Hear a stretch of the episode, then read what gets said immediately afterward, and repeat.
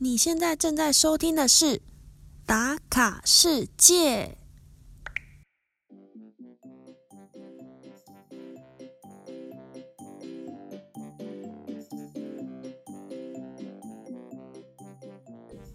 真假？沙发冲浪真的免费？是不是只能睡沙发呀？还是得自己带睡袋？住别人家不会很麻烦吗？等等，天下真的有白吃的午餐吗？居然可以不花半毛钱就交到一辈子的好朋友，还有最接地气的文化交流。关于沙发冲浪，你也许有刚刚我说的那些疑惑，那这一集可能刚好就很适合你哦。除了带你认识沙发冲浪的由来，以及解答最常被问到的问题，我会穿插真实的沙发冲浪经验，让你更了解这个背包客的好朋友为什么这么受欢迎。来吧，和我一起来打卡世界，打开你的全世界。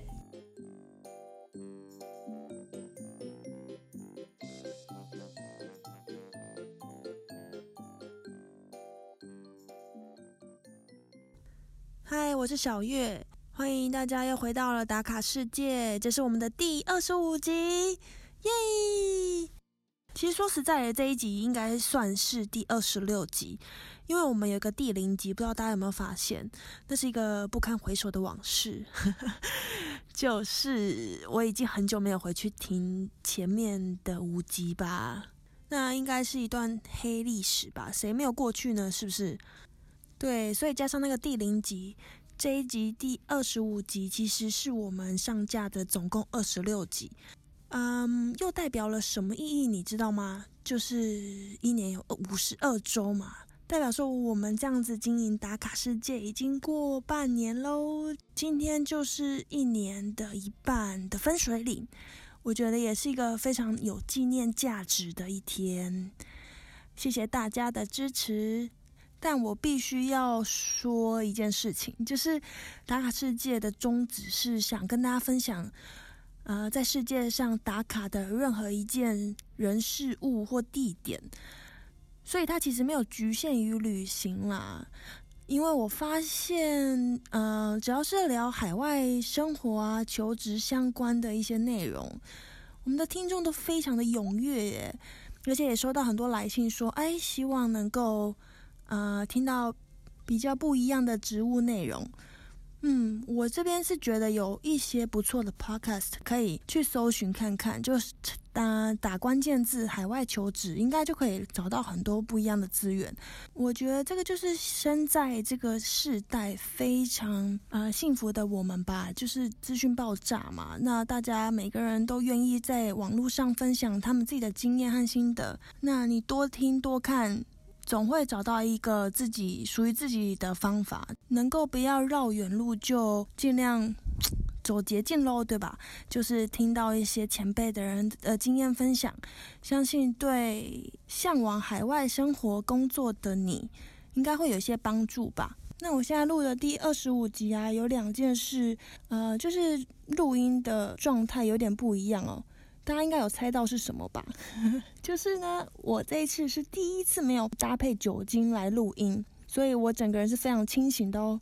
然后呢，第二个就是我这一次呢是躲在棉被里录音，比较好奇说这样子的效果会不会比较好？因为我的家的空间蛮大的，不是说我住在很大的房子啊，是说我的家它没有。隔间，所以说客厅跟房间是在一起的，所以那个面积太大，有时候会有点回音吧。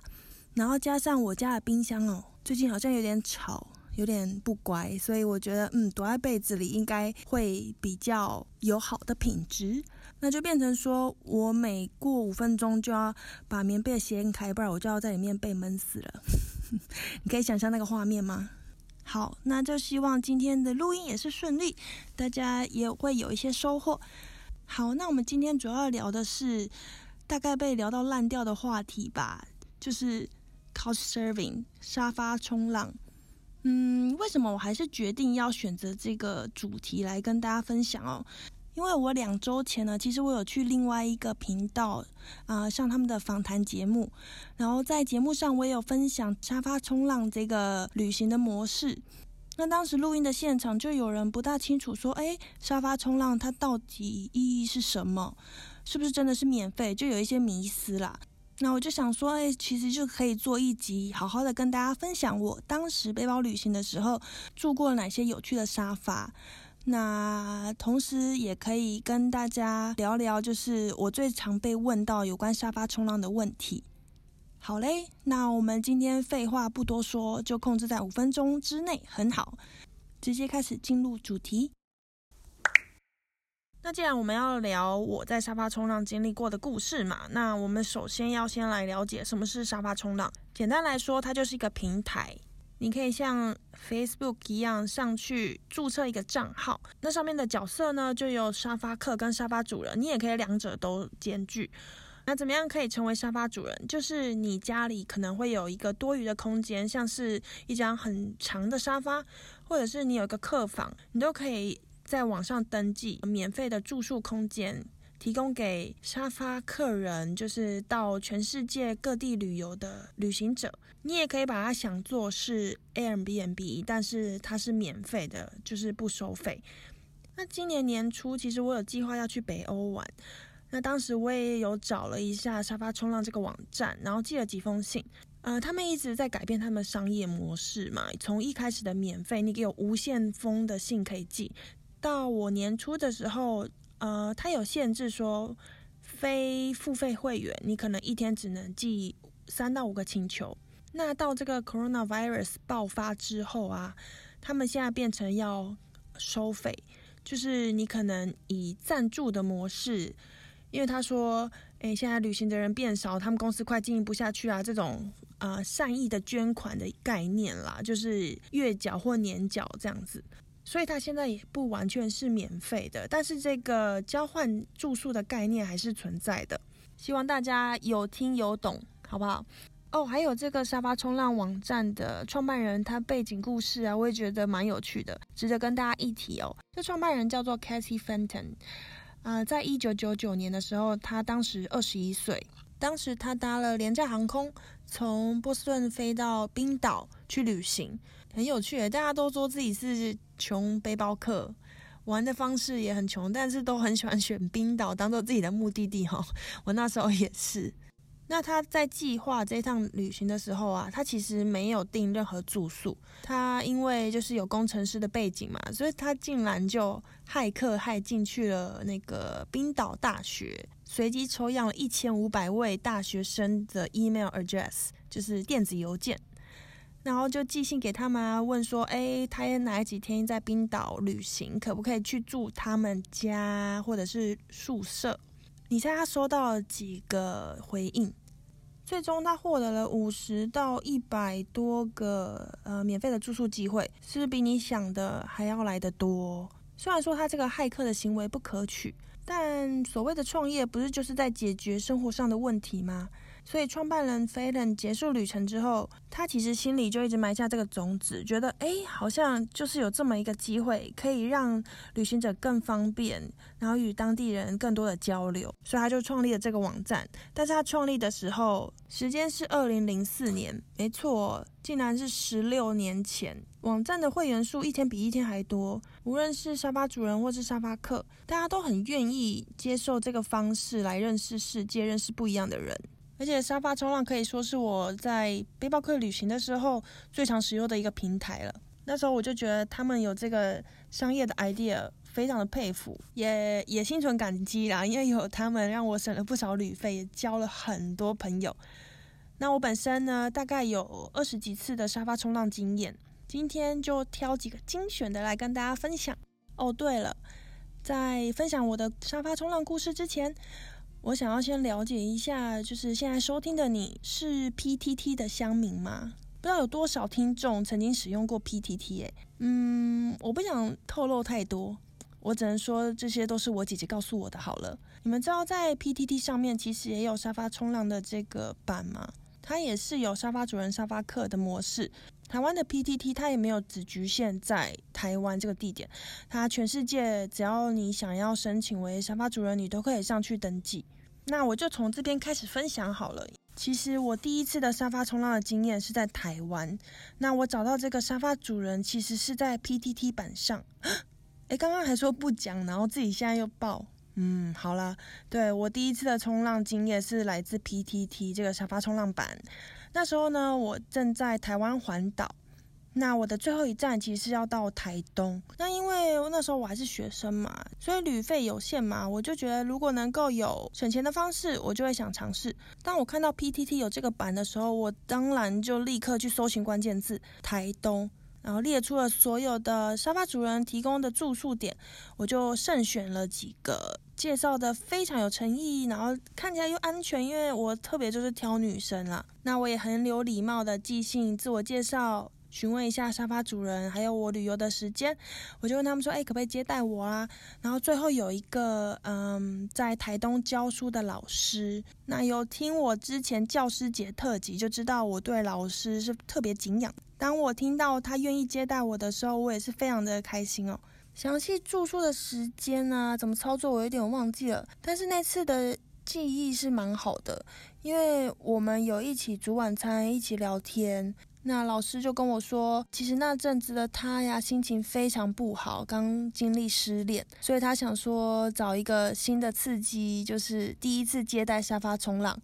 然后我就寄信给他了，他就觉得好，那那他就来试试看。所以我等于是他第一个沙发客人，我也觉得蛮荣幸的。那也很高兴自己的出现可以让他心情变好一点啊，然后分心去做一些其他的事情。经过第一次沙发冲浪的洗礼，在台湾台东嘛，我就自以为自己翅膀硬了，长大了，我就立刻马上跨出国沙发冲浪，也没有啦。中间其实隔了蛮多年的，只是我第二次沙发冲浪就已经是在国外欧洲了。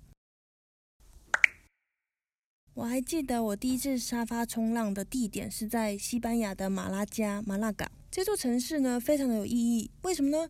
因为它不仅是我沙发冲浪的第一次献给了它，它也是我背包环欧洲旅行的第一站，所以意义非凡。那我不知道当时的我到底在想什么，诶，就第一站就要挑战沙发冲浪，而且那次的住宿经验呢，嗯，沙发主人是个男生哦。听到这，我爸妈应该血压已经飙升了吧？讲说在西搞琳娜那时候旅行这样子这么危险都没搞懂。哎呀，反正都已经过去了，不要担心，It's all right。那时候我的穷游背包客啊，我的规划行程能够找到沙发就尽量住沙发，所以我的第一站当然也是很积极的在找沙发呀。那因为是我的第一次嘛，所以我当然主要都是找女性的沙发主人。那没想到这个马拉嘎是一个大城市，也是一个非常受欢迎的观光城市。我记得那时候我已经寄出了快十封的 request 沙发主人的住宿请求，大概收到了一半的人拒绝，说啊不行啊，那时候我可能不在。另外一半就是没有回音。所以我其实蛮气馁的。那这个网站其实有一个功能哦，就是你向某一个主人、沙发主人请求的时候，你可以把这个讯息公开，也就是说，他会把你这个需求公开在网络上。如果有其他的主人想要把你捡回家，是非常欢迎的。那也因为这个功能，我三天前收到了一封信，是来自于一位叫做阿贝尔多的男性沙发主人，他跟我说。哦，那三天我刚好在家，看你要不要来住我家。那虽然是三天前，其实也算是一个 last minute 的 request，就是最后一分钟的请求。因为我即将出发，我都还没订住宿嘛，所以对我来说是一个大海里的漂浮木吗。哎，也没这么夸张了，就是我最多就是去住 hostel 而已嘛。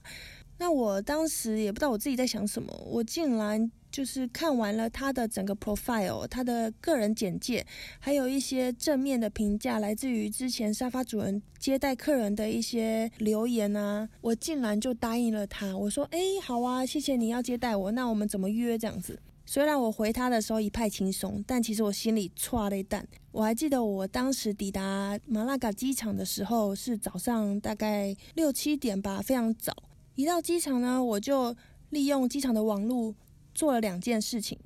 第一件事情就是发给这个沙发主人说：“哎，我到机场喽，那我大概几分会到你家？”他就跟我说：“OK，没问题。”那第二件事情呢，我现在想想都觉得自己好傻好天真。我就私讯给我姐姐，我跟她说：“哎姐，我如果在两个小时之内呢没有发讯息给你，你就赶快报警。后来我听到有很多人分享沙发冲浪或是搭便车的故事，都用这一招跟远方的家人说：“哎，怎样怎样怎样”，然后报警。然后我就想说，我们到底都在想什么啊？这这在在台湾这么遥远的地方，我姐是要报台湾的警察，还是世界警察，还是西班牙的警察呢？我姐就是收到一个没有来龙去脉的讯息，发了一个问号的图给我之后，我就很好出机场了。出了机场我就没有网络喽，我就开始我的冒险。那我也很顺利的在八点八点半之间抵达了这个沙发主人家。我按了电铃之后。只见一个比我高出大概二十公分的男子出来开门，然后这个人男生呃瘦瘦高高的嘛，戴了一个很像哈利波特的眼镜。他住在一个公寓的平面层，就是台湾的一楼。他一见到我就热烈的欢迎我，给我一个大大的拥抱。但是我的警觉性还是在的，他就接着邀请我进房啊，然后跟我介绍。自己晚上要睡这个客厅的沙发，看起来蛮舒适的。然后这是他的主卧房、厨房，还有浴室在那里。我就四处观望了一下，诶，墙壁上有挂一个布告栏，布告栏那布告栏上面就贴满了曾经来住过的旅客的一些留言还有照片。我就想，哦，这一切应该都是真的吧。随后我立刻马上问他说：“诶，请问你的 WiFi 密码是什么？”他就跟我说：“哦，墙壁上有写。”那你等下自己去看。随后他就把他口袋里的一把钥匙交给我说：“好喽，那你自己看要休息还是要出去玩？那出去的话记得把门锁上。我要去上班了，拜拜。”我当下整个人就是的呢傻住，想说：“天哪！”他就把这个房子的钥匙交给我了，人就消失，我一个人在他房间里。难道他等一下会有其他同伙来家里把我怎样吗？我觉得脑袋有很多画面。可是我就是再仔细看一下这个家，我就觉得，哎，他不可能布置的这么有家的感觉啊！这一切都是真的啊！打开冰箱，里面也有没吃完的食物，还有一半的柳橙汁什么的，我就觉得，哎，这一切都很逼真。好，我应该是安全吧？然后立刻马上冲到那个墙壁那边看一下 WiFi 密码是什么，输入好之后，只传了简单的一个英文字母给我姐说 “safe”，然后惊叹号。我姐就回去才跟我算账，说当时把她搞得很紧张。对，这就是我第一次沙发冲浪的惊险故事。那你一定觉得很奇怪，这个沙发主人怎么敢把钥匙交给一个陌生人？而且我们大概短短见不到十五分钟，诶，我们后来呢有一起去吃晚餐、喝啤酒啊。我就在最后一天的时候问他说：“哎，你第一天怎么这么大胆？你都是这样子对沙发客人吗？”他说。哎，对啊，阿布兰雷，你们旅行都已经背这么大的一个背包，难道你要把我家电视搬走吗？还是搬冰箱？你是可以搬去哪里？然后我心里想，哎，其实也是蛮有道理的哈。但这种信任的感觉真的很好，就是两个素昧平生的人，来自不同国家、不同背景，竟然因为这个网站，在这个世界的某一个角落相识，对方还这么信任我，把钥匙交给我，我就会觉得，哎，真的很神圣。那我要好好珍惜这份信任。那接下来我想分享我印象最深刻的沙发冲浪经验。关于这个沙发主人呢，我应该在某一集的开场有大概讲到过，就是在法国南边图鲁斯 （Toulouse） 的一对奶奶跟孙女接待我的经验。那当时的我呢，旅行到南边的法国，法国其实在整个西欧或中欧啊，消费水准算是蛮高，偏高。所以我大部分在法国的住宿都是采取沙发冲浪。当旅行到南法这个图鲁士的时候呢，这位孙女就回信我说：“诶，当时刚好她休假，说可以接待我。不过呢，他们接待的人总共有两位，看我可不可以接受。我当然觉得可以啊，因为我很喜欢交朋友嘛。那我当时还不知道另外一位是奶奶，我还以为是她姐姐啊，或者是妈妈之类的。”那这一对孙女跟奶奶非常的可爱，他们其实没有接待过很多人，但是他们有很多很丰富的沙发冲浪经验。原因是因为这个奶奶大概那时候七十五岁、七十六岁吧，很少去旅行。那这个孙女就想说，想要带奶奶去旅行，但奶奶不是很方便走路，所以他们就只有环整个法国，为期大概。两三个月有哦，在旅行途中，这个孙女都有把他们旅行的故事、照片 po 上网络，写一个 blog。没想到就收到了当地记者的采访啊，上杂志啊，甚至上电视秀去访问，说：“哎，奶奶你怎么这么跟上流行？现在大家在那流行沙发冲浪，你也跟着冲起来了。”所以奶奶就是一炮而红。当时我住在他们家的时候啊，我的法文大概是 A one two 的程度，就只能讲一些很基本的单字。但是我跟奶奶居然没有沟通上的问题，她就是噼里啪啦一直讲她的发文，就觉得我听得懂嘛。那我就是点头啊，笑笑啊，用看她的肢体语言去了解她到底想表达什么。那有一个晚上呢，我们就一起坐在客厅的沙发上，她就从她的书柜里搬出了一叠报章杂志啊，还有照片，然后很骄傲的翻给我看，说：“你看我在这个杂志上面哦，他们在访问我哦。”就觉得她的故事超级可爱。当奶奶跟她的孙女一起完成环发旅行之后啊，回到家，奶奶有一天就心血来潮跟孙女说：“哎，我们也来接待客人吧。”于是他们就把家里的客房打扫干净。随后，孙女就在沙发冲浪的网站上开放说可以接待客人。我也是因为这样子才有幸可以认识他们，住进他们家。那真的是一段非常难忘的经验哦。虽然在旅行之后都一直没有跟他们有机会见到面。然后奶奶也在今年，呃年终的时候过世了，我那时候真的还蛮难过的。嗯，不过孙女跟我说，奶奶一直到生病的时候都还一直记着我，还请我录了一段影片跟奶奶加油打气，到现在都还是很想他们。那真是一段很难忘的沙发冲浪经验。再分享我第三个沙发冲浪的小故事，它是在波兰的一个非常可爱的小镇，叫做克拉科夫。当时接待我的一位沙发主人呢，他叫做安妮，是在波兰做护士还是药剂师的工作。克拉科夫是我那时候在波兰旅行第一个抵达的城市，也就是说我前一天要去他家之前是在捷克哦。我是坐巴士前往波兰去找他的，他留了一头短发，然后颜色是非常鲜艳的粉红色。我想说，哇，这女孩也太酷了吧！因为她也有穿耳洞、穿鼻环。我还猜说她的职业是不是什么做 DJ 啊，还是玩电音的人？结果竟然是医护人员，可见哦，不要以貌取人。当然，我是往好的方面去猜测啦。还有一点很值得一提的就是，我当天要去住她家的时候是我的生日，那是我第一次在国外一个人过生日。那因为自己旅行嘛，所以我那时候就觉得，哎，生日如果可以住沙发主人家，我们可以一起吃蛋糕、吹蜡烛，感觉应该蛮好的。所以呢，我到他家之前，我就买了一个蛋糕。那我到他的住宿的时候，他看到我手上拿了一个蛋糕，他说，哎，为什么要买蛋糕？我说，哦，其实今天是我的生日啦，我们晚上可以一起帮我庆生吗？然后他说，啊，你应该早就跟我说啦，这样我可以稍微准备一下。我说没关系啊，我不想要麻烦你。那晚上他就跟我一起庆生，我还请他唱了波兰文的生日快乐歌给我。我觉得那次经验也是挺难忘的。嗯，因为他那时候是自己一个人从乡下到克拉科夫的小镇上工作，所以他也算是刚出社会吧，就手头有点紧，所以他住宿点非常的小，就很像只有。几平大小的那个套房，就厨房跟厕所也都是非常小的空间。他的房间呢，连一张大沙发都放不下。诶，那我到底睡哪里？因为他也没有双人床哦。到了晚上要就寝的时间呢，他就把他地板清出了一个空间。虽然所谓的清出空间，其实还是有点杂乱了。然后他就拿了一个睡袋给我。然后我那天晚上呢，其实就是在地板打地铺。重点是。他们家还养了一只非常调皮的猫咪。那因为我是客人呐，我也不好意思说，可以把它暂时关在厕所吗？这样子也太不太不人道了。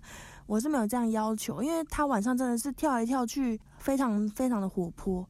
不过还好，当时的我不会受外界的影响，睡觉其实睡哪里都可以，只要能够平躺，我几乎都睡得着。所以猫咪其实没有影响我太多，反而是我一早上起来。我发现我的背包整个东西都被抓的乱七八糟，里面啊衣服啊，或者是我里面放了一些小零食，都整个被翻遍、翻箱倒柜那种感觉。乍看之下很像有人闯空门，但是它只针对我的背包去做攻击。而凶手呢，没错，就是这只调皮的猫。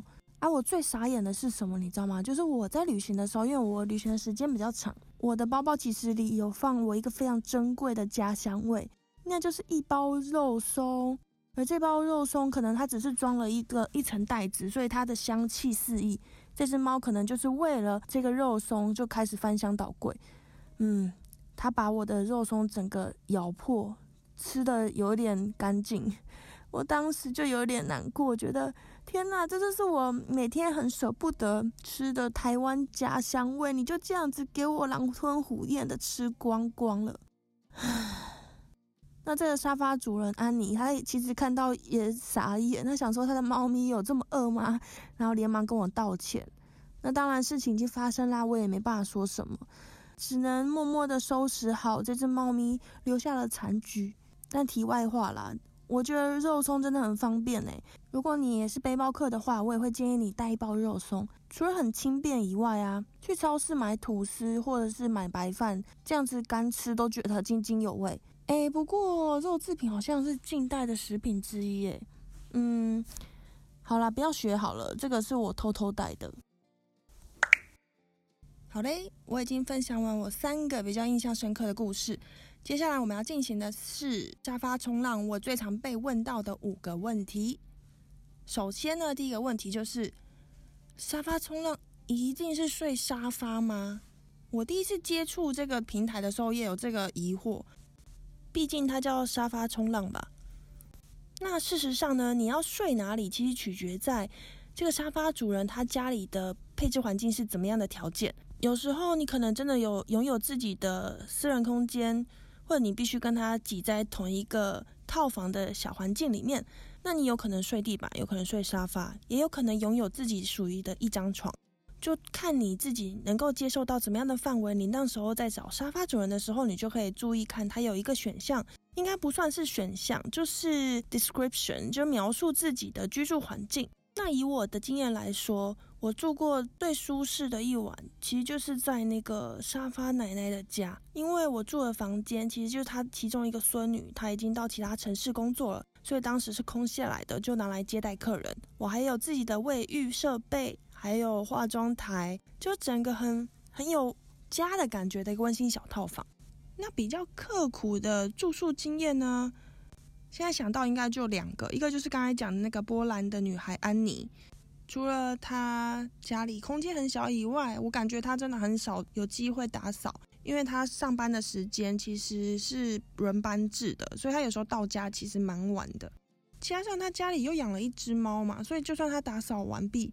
可能地上还是有很多猫的毛啊，东西也会被打翻啊什么的，所以我想他可能就 懒得打扫了。那另外一个比较困难的住宿经验呢，他是一位台湾的德国留学生，他本身是住在一个四个人一起 share 的房子里面，德国简称 VG，就是 WG，英文是这样子写，也就是四个人住在一间公寓，一起共用卫浴设备以及厨房。那他的房间呢，也是空间非常的小，大概摆一张大的双人床，在一张书桌就打死了。但他的床刚好是单人啊，所以我就是一样在地上打地铺，睡在单人床的旁边。诶，虽然这位同学他家里没有养猫，但是他的整洁的程度呢，跟这个波兰的女孩不相上下。我当时甚至庆幸的觉得说。呵呵呵还好，我只要住一个晚上。哎，不对哦，那时候我好像住了两晚呢。嗯，勇气可嘉。没有啦，其实也要很感谢他们愿意接待我。要是我住超过两晚，住上一周的话，我可能会跟他建议说：“哎，我来帮你打扫好了，好吗？” 对，那我们就回到这个问题的本身。所以说，不一定是睡沙发啦，就是看沙发主人他怎么安排。那你在出发前，其实也可以问他说：“诶，那我去你家的时候，我是睡在哪里？我需要自备睡袋吗？有什么要注意的地方？”好，那第二个常见的问题就是：沙发冲浪真的免费吗？注册网站不用钱，还是说你去现场，沙发主人会跟你收钱什么的？天下真的有白吃的午餐吗？加厚康？诶，在二零二零之前，沙发冲浪真的是完全免费。你连注册账号都不用钱哦。这也是为什么沙发冲浪网站是背包客的好朋友了，因为它除了可以让你省下住宿费之外啊，你也可以借由住在当地人的家里，更了解当地的文化。像是我第一个介绍在西班牙马拉加住的那个沙发主人。有一个晚上，他就带我去跟他一群朋友见面，对他们来说也是非常的特别，因为有一个女孩从遥远的东方来我们国家旅行，所以不只是我对他们城市好奇，他那群朋友也一直问我有关台湾的问题。所以这个网站的宗旨啊，应该是结交世界各地的朋友，体验当地的文化交流。那省钱当然是其次喽。不过呢，我自己本身是不会空手去的啦，因为我还是会觉得有点不好意思啊。所以我都会以一桌好菜作为我答谢他们的方式，那当然就是以亚洲料理为主喽。我觉得可以跟你们推荐几个外国人会很喜欢，而且 CP 值又很高的料理。为什么这么说呢？因为你是背包客嘛，你当然也会在食材上不希望花太多钱。嗯，不过如果你的预算是无上限的话，你可以直接带他去餐厅，我觉得那更简单。首先第一道。料理呢是传统的那个粉煎蛋饼，哇，这个食材真的是巨便宜，你只需要面粉、蛋、葱以及沙发主人家里一定会有的油，基本上这几个食材沙发主人家绝对会有。那如果假设我那一天是要做三四个菜的话，其中一道菜一定会有番茄炒蛋。因为它又快又方便，而且外国人很少把蛋跟番茄一起融在一起作为一道菜的。那再来最简单，大家应该都会的就是炒饭喽。炒饭也是很 easy，你去超市买一包米，那里面要加的食材，其实通常我都会问沙发主人说：“哎，你们冰箱里面的东西可不可以用啊？”通常大家都很大方说可以啦，所以我打开可能就会有。嗯，胡萝卜啊，一些青菜啊，那运气好的话，可能会有一些肉品。那你只要把这些东西全部剁碎之后，饭煮好，把它拌在一起就可以了，是不是很简单？第三个要跟你们推荐的料理是第二个料理的进阶版，它就是凤梨炒饭。关于这个呢，你可能要去超市搞到一颗凤梨，而且你还要知道怎么样杀一颗凤梨，怎么切它啦。那煮的方式，你就是把里面的肉挖出来，跟炒饭一起炒一炒嘛，就变成可能虾仁蛋炒饭什么的。饭完成之后呢，你就把刚刚那个凤梨的外壳当做盘子，把炒饭放进凤梨里面，你就可以端上桌了。我做过一次这个料理，也是在西班牙的某一个沙发主人家哦，在那里也发生一个蛮有趣的事情。因为那是南边的一个很小的镇，当时我记得我只寄过两封沙发主人的请求，那其中有个女生回我说：“OK，你可以来。”那我去了之后啊，我就跟她说：“哎，其实我有问其他的人呢。”他就说：“你是不是问谁谁谁？”我说：“哎，你怎么知道是他？”他说：“哦，基本上这个小镇就只有我们两个是在接待沙发客的人，所以你看这小镇有多小吧。”那那次我就是有准备一桌料理给他们吃，其中一份就是凤梨炒饭。没想到这个沙发主人呢，他非常的好客，他一听到有人要煮一桌亚洲料理给他吃，他就问我说：“哎，我可不可以找我的朋友一起来？”最后总共加他来了五个人，搞得很像在板的。还好我的分量煮的够多啦，那天也是大家吃饱喝足的，聊得蛮开心的。有趣的是啊，我煮过的料理大家都说好吃。我妈妈也都觉得不可思议，因为在当背包客之前啊，我在家里顶多就是洗碗、帮忙收拾而已，要进厨房做一桌菜，想都没想过嘞。那为什么他们都会觉得我的手艺很好？后来我想一想哦，是因为他们可能没有吃过正宗的亚洲料理，所以他们没有一个标准在心里说，哦，原来正宗的口味是这样子，没有比较就没有伤害喽。所以也让我在那一年对自己的厨艺整个信心大增。这也是沙发冲浪的另外一个优点吧。当然，我有遇到有人跟我说啊，我就真的很不会做饭，怎么办？我连煎一颗蛋都会烧焦，诶。嗯，那还有其他的方法，我也建议你可以去跟沙发主人交流。你可以从台湾带一些亚洲比较有特色的小礼物，然后很轻巧的可以带在你整趟旅行的身上。像我呢，我就有去台北地下街买了很多的小吊饰。那这些小吊饰可能就是中国结很可爱的图案，像是什么翠玉白菜啊、麻将啊什么的，那些外国人都很喜欢哦。另外呢，你如果假设只有一个月的时间，你也可以带几个小的凤梨酥在身上啦，它们也不算太重哦。还有一个也是很轻巧的，可以带，就是红包袋跟假的玩具纸钞。我随身还会携带一个黑色的麦克笔，所以我会在红包袋上面用书法的样式写几个字送给他们，他们都很喜欢哦。同时呢，你也可以跟他们做一个文化的交流，就跟他们分享我们在过年都会发给小朋友这个压岁钱。哦，如果说你跟我一样啊，也很喜欢绘画的话，我都会手绘一张我跟沙发主人的合照，或者是沙发主人自己的卡通 Q 版，最后在图画的背后写一些字送给他们，表达感谢。他们收到也都是超级高兴的。甚至有一次我在法国南边有住进另外一个沙发主人家，最后一天我在桌上放了一张他的自画像。因为他先去上班了，所以我早上没有碰到面，但是我有留言和花花给他。那我到下一站的时候，打开手机就看到他的脸书，还有他的 WhatsApp 上面的大头照，就换上了我这个送给他的自画像。然后他朋友下面留言说：“哦，真的画的很像诶，超可爱啊，什么之类的。”你看了其实也会蛮开心的。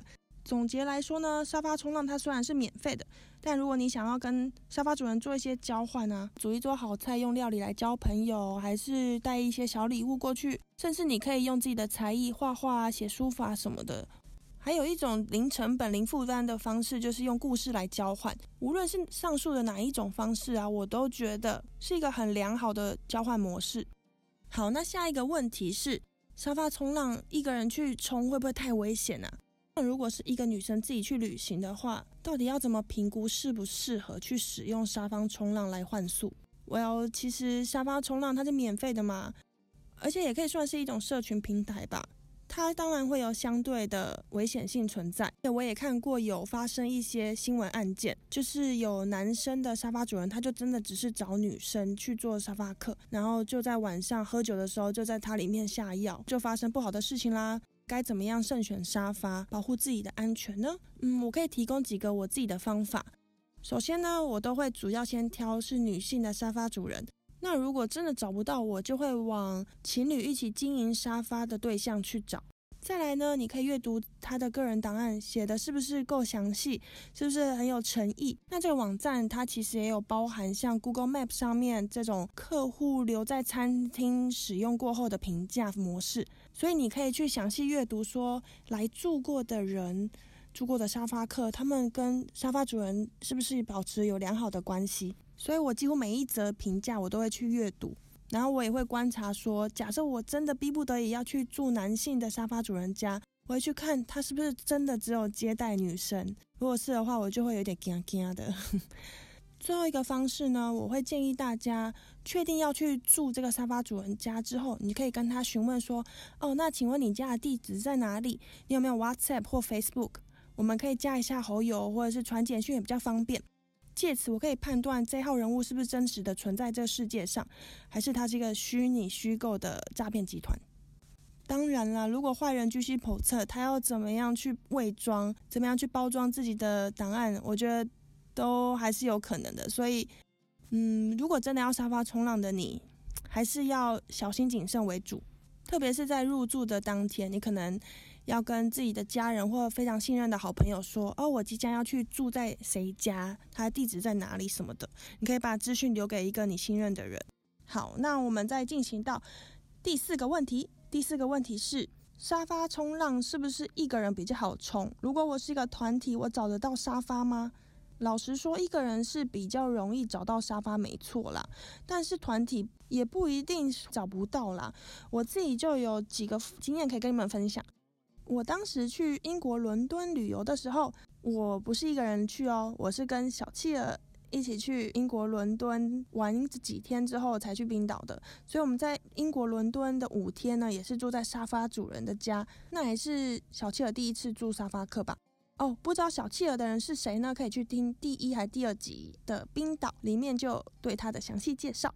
那次接待我们的人是一个外派的日本工程师，那他的房子其实还蛮大的哦，对于他一个人来说，所以我们是睡在他的客厅一个可以拉出来的大沙发上面。我们在他家的那五天啊，都会提早到家，因为他上班其实都上的蛮晚的。那我们会到家先准备好晚餐，我们三个人就会一起享受我做的料理。哦，对了，你们可以问小企鹅，我其实真的做饭不难吃啦，他是吃的也蛮开心的。那两个人的沙发冲浪经验其实不是我最多人的一次，我其实有跟我父母一起去沙发冲浪过，所以我们加起来是三个人哦。然后那一次我是去奥地利西边的因斯布鲁克这个城镇，接待我们的是一位女生大学生。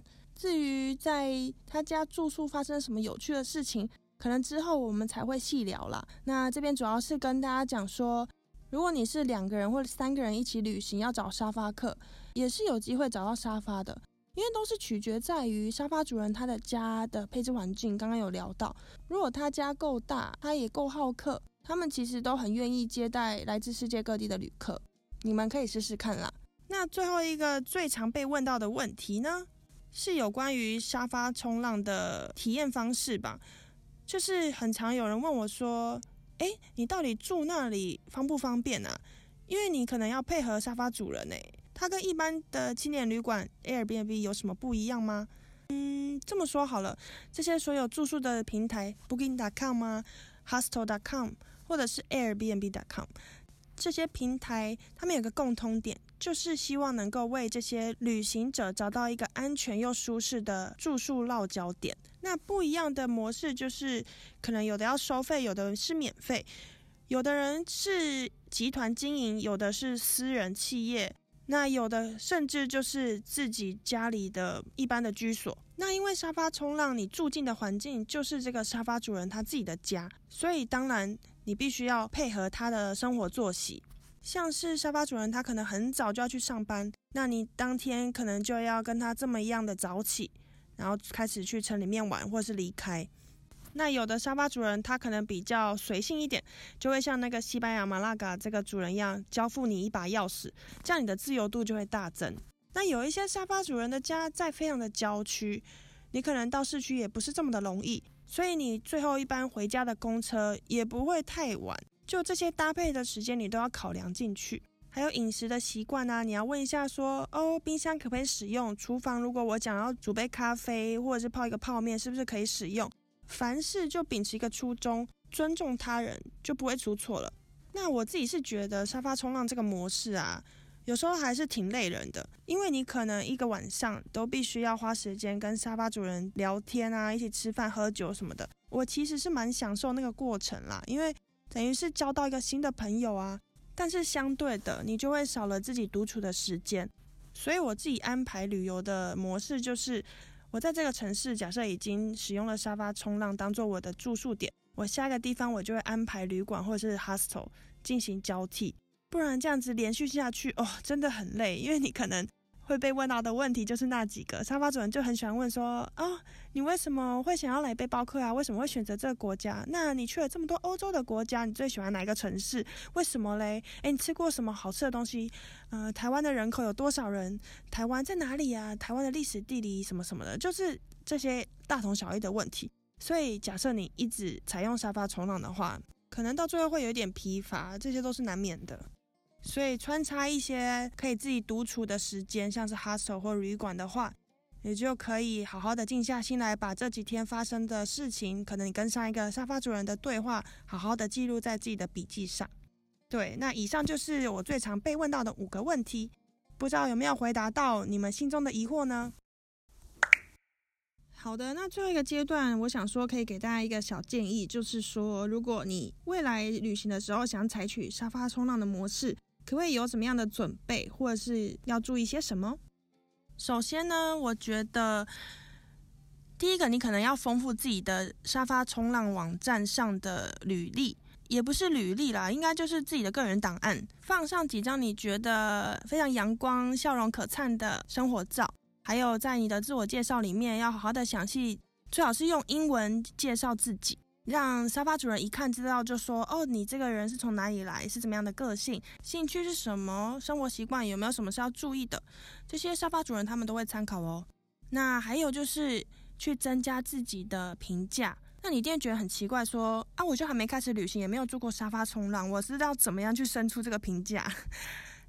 嘿嘿，如果你有认真听，你就有记得我最一开始有说，你在这个网站上，你可以登记说你要当沙发主人还是沙发客，或者是两者都当嘛。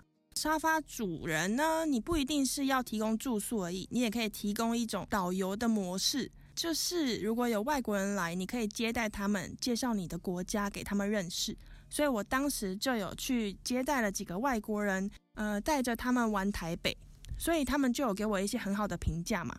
关于这一点，我就觉得蛮加分的，因为如此一来，你在找寻沙发的住宿点的时候，对方主人在评估我要不要接受你，他就会发现你有这些很好的 feedback，而不是纯粹只是想要找一个免费的住宿。觉得有好的评价真的很加分哦。那再来呢，我觉得有一点要特别注意的就是。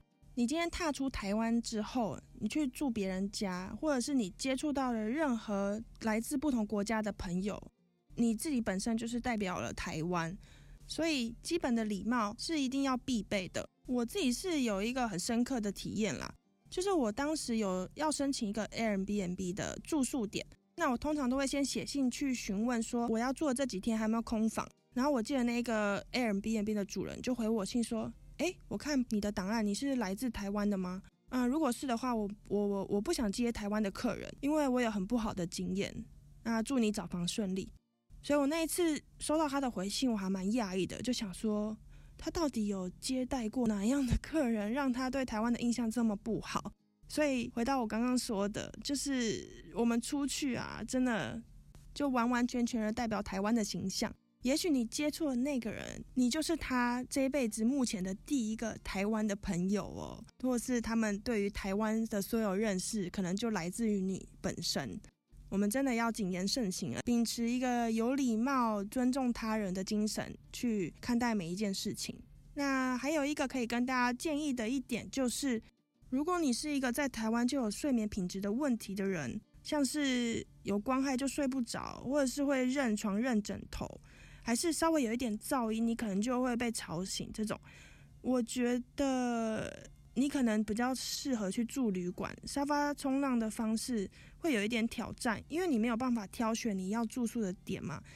那关于青年旅馆 hostel，你可能也会觉得有点吃力。虽然沙发冲浪可以交到很不错的朋友，可以很体验当地人的生活，但是它最主要也是提供你一个住宿的地点嘛。那你不能够好好的睡觉的话，你的旅行可能就会泡汤了。所以我觉得你也可以在台湾训练看看自己对睡眠会不会没有这么要求。如果可以的话，你可以去尝试。嗯，差不多就介绍到这里。不知道你们对沙发冲浪有没有更深入的了解？那其实我准备了十几个小故事，诶，有机会再跟大家聊聊更多有关沙发冲浪的经验好了。当然啦，如果你真的觉得有兴趣，很想听我其他故事的话，欢迎到 Apple Podcast 下面留言跟我说，我就会来计划录一个下集。节目的最后，当然不免要来宣传一下，打卡世界有自己的 Instagram，你可以上去搜寻打卡世界，就会找到我们喽。我们除了会在自己的网站上面 pinmap.co p i n m a p 点 c o 上面放。